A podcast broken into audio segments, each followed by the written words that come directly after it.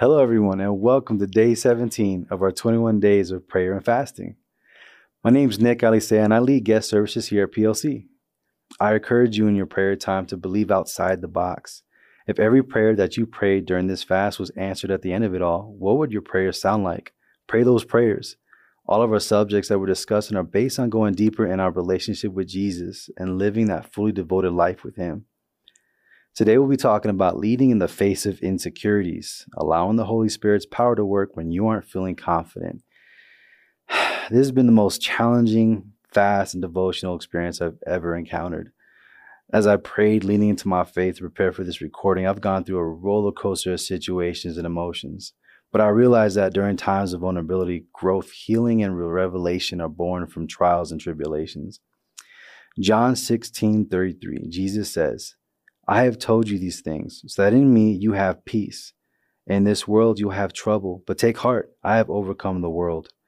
Aside from events in this world, hurt, pain, sickness, loss, homelessness, Jesus has gone through an incredible amount of ordeals from persecution and punishment to crucifixion and abandonment. All these continue to give me great perspective as I prepare for this devotional. To be honest, I have to say Jesus' name daily, especially in my moments where I lack confidence or feel unsure of myself. Whether it's for work, life, or church, I encounter attacks from the enemy a lot. I know this is because of my relationship with Jesus. There's power in his name, and it puts fear in demons. In Matthew 8 29, after Jesus calms a storm on a lake, he arrives on the other side, where two men were possessed by demons and began screaming at him, Why are you interfering with us, Son of God? Have you come in to torture us before God's appointed time? He was just approaching and the demons were already afraid of him. what I love about that is that they even go as far to reference God's appointed time. They knew their fate, but most importantly, who Jesus is and what was to come. But see, the devil is actively prowling about. So during my rough patches, he'll send his demons to whisper, Nick, don't bother with guest services. They're only here for the coffee and snacks. Or sometimes people are avoiding you. Stop trying to love first. Then there's those moments where I'm experiencing health issues leading to more evil schemes of Satan's spirit saying, You're fat, you're weak, you can't help anyone, you can't even help yourself. what makes me laugh is because it's all lies. I'm always experiencing grace and even support, not just from my team members here at PLC, but even the guests too. The way my wife and son love me unconditionally proved this. And my strength comes from my faith in Jesus. Sometimes, though, we can fall victim to these attacks, judging ourselves or worse, judging others. It can lead us to jump the gun, quit on things or situations in life we assume we know best. I don't have all the answers, and the Lord proves that in His timing, His plans are far greater. 1 Samuel 16 7 says this But the Lord said to Samuel, Do not consider his appearance or his height, for I have rejected him. The Lord does not look at the things people look at. People look at outward appearance, but the Lord looks at the heart. The Lord sent Samuel to Bethlehem so that one of Jesse's sons would be chosen as king. They both judged Jesse's, Jesse's sons by character and appearance, not realizing in the end, God already had chosen the youngest son, David. How do we know if we aren't chosen for something great? By placing our trust and faith in God, we will, He will reveal all. Multiple times I wanted to quit serving, all due to my own hurt. If I had, I wouldn't have grown in my journey with Jesus.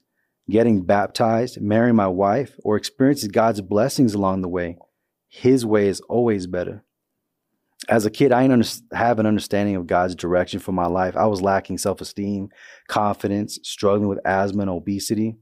School wasn't easy for me. I mean, regardless of how hard I tried, my lack of athleticism or style kept me from being picked or for a team, someone to hang out with. I assumed that after a while, this was just how things were. Being bullied, beat up, or fat shamed was almost like a culture that transitioned to high school where it became natural to be judged or to avoid, be avoided. As an artist and having a love for music, I created communication bridges that led to a handful of friends along the way. One in particular I met at my first job, bagging groceries. He and I hit it off from the start, helping me discover that I have a passion for hip hop. We'd have fun writing lyrics that evolved into freestyle rapping on the spot, no matter where we were. I'd be scared in front of a large group of people sometimes, but my friend had a way of challenging me to believe in myself. He nudged me along like almost like a hype man, a motivational speaker. This in turn gave me a lot of confidence in myself resonating not just in my lyrical skills, but self esteem.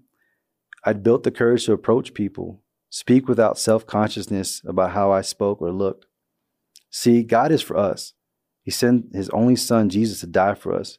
washing us of our sins, completely forgiving us, who even opened doors for people to come into our lives when we're struggling or at our lowest. Sometimes when we, He answers our prayers, it's through the love and encouragement of those in our lives He surrounded us with. I reminded myself that challenge was the word of the year that Pastor Andrew gave us.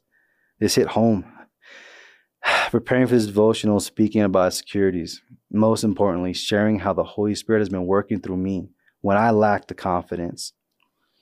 So I decided to challenge myself to do something I haven't done in 20 years, but only this time to do it for the kingdom. Here's my spoken word. Listen. See, I asked God, how can I be confident to use me as his vessel so his presence is dominant?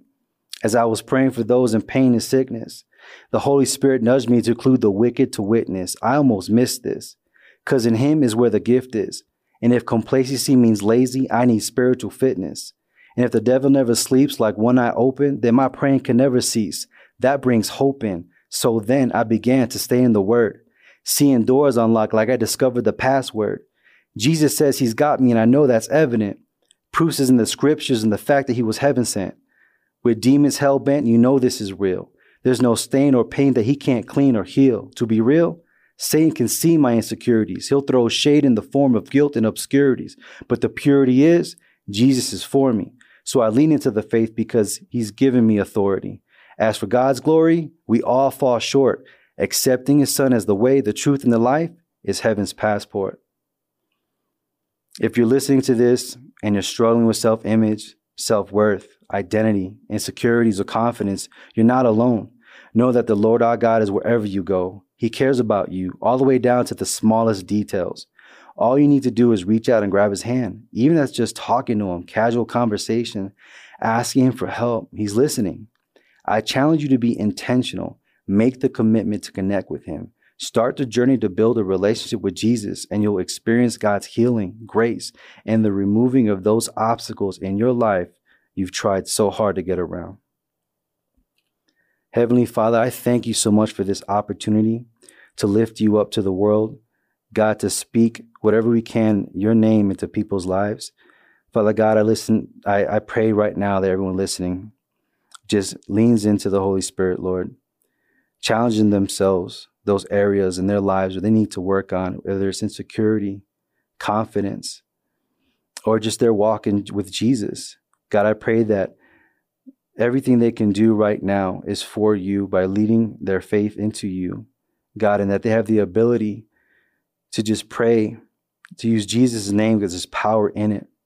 And I pray in Jesus' name right now to rebuke any of the lies of the enemy. There's no power nor authority that he has over us. The battle has been won. I bind and rebuke those lies and all his demons and his evil schemes and banish them to the pits of hell. And I pray that the Holy Spirit moves throughout everyone's lives right now listening. I pray for supernatural intervention and healing in everyone's lives. I pray for our government. I pray for our world. I pray for a supernatural revival and spiritual awakening worldwide. God, I pray against cancel culture and woke culture. And I pray that one more person gets saved today. We ask all this in your mighty name. Amen. Love you guys, and thank you for listening.